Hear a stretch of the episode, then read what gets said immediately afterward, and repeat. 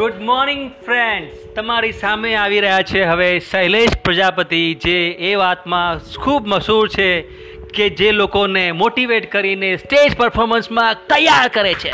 કમાલ give a big hand to mister Shailesh Prajapati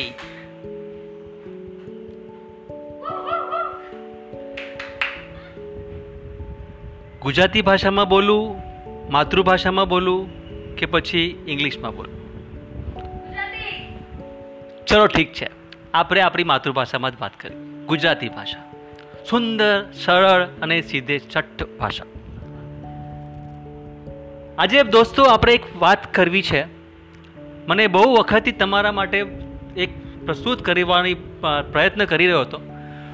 પણ ખરો સમય અને ખરો તાલ નથી નહોતો બેસી રહ્યો. તો આજે એક સુંદર મજાની વાત કરીએ.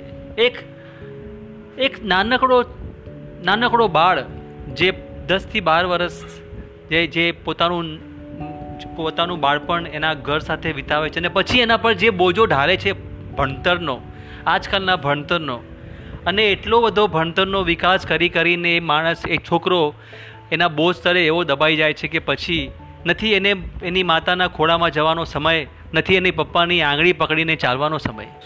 અને પછી આવે છે એની એન્ટ્રન્સ ટેસ્ટ એસએસસીની ટેસ્ટ પછી એના પછી ફાઉન્ડેશન ટેસ્ટ પછી અગિયારમું ધોરણ અને બારમું ધોરણ. અરે, પોતાનું સિલેક્શન હજુ તો કયા કપડાં પહેરવાનું સિલેક્શન નથી અને એમાં એને સિલેક્ટ કરવું પડે છે કઈ સ્ટ્રીમમાં જવું છે.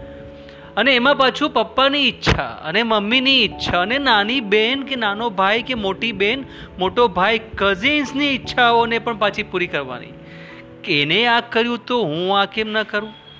તો પછી એ જેમ તેમ કરીને કોઈ પણ સ્ટ્રીમ એના મગજમાં આવે છે અથવા તો પોતાની ચોઈસ કરીને પણ લે છે પાછું એમાં.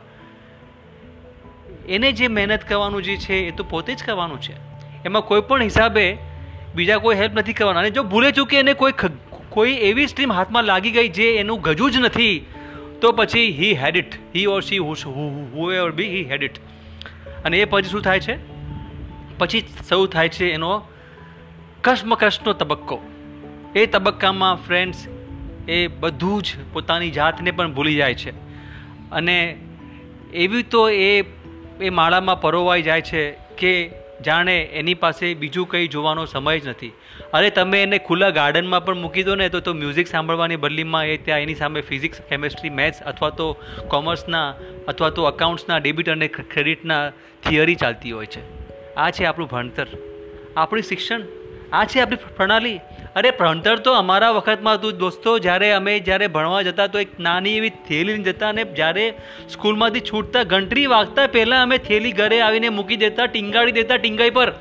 અને પછી જે અમે રમવાનો દોર ચાલુ કરતા, દોસ્તો સાંજે છ વાગે જ્યારે ખબર પડે કે ભાઈ ભૂખ લાગી છે, ત્યારે અમે અમે ઘરે આવતા અને પછી એક કલાક, ફક્ત એક કલાક અમે ભણતા અને પછી પાછું રમવાનું ચાલુ અને પછી સૂઈ જવાનું, પાછું સવારે પાછું એટલું એટલું હલકું ભણતર કે વાત નહીં પૂછો. અને આજે જેમ જેમ મેં તમને વાત કરી એ પ્રમાણે ખોવાઈ ગયા છે. ભણતર નહીં, બાળકો. Thank you very much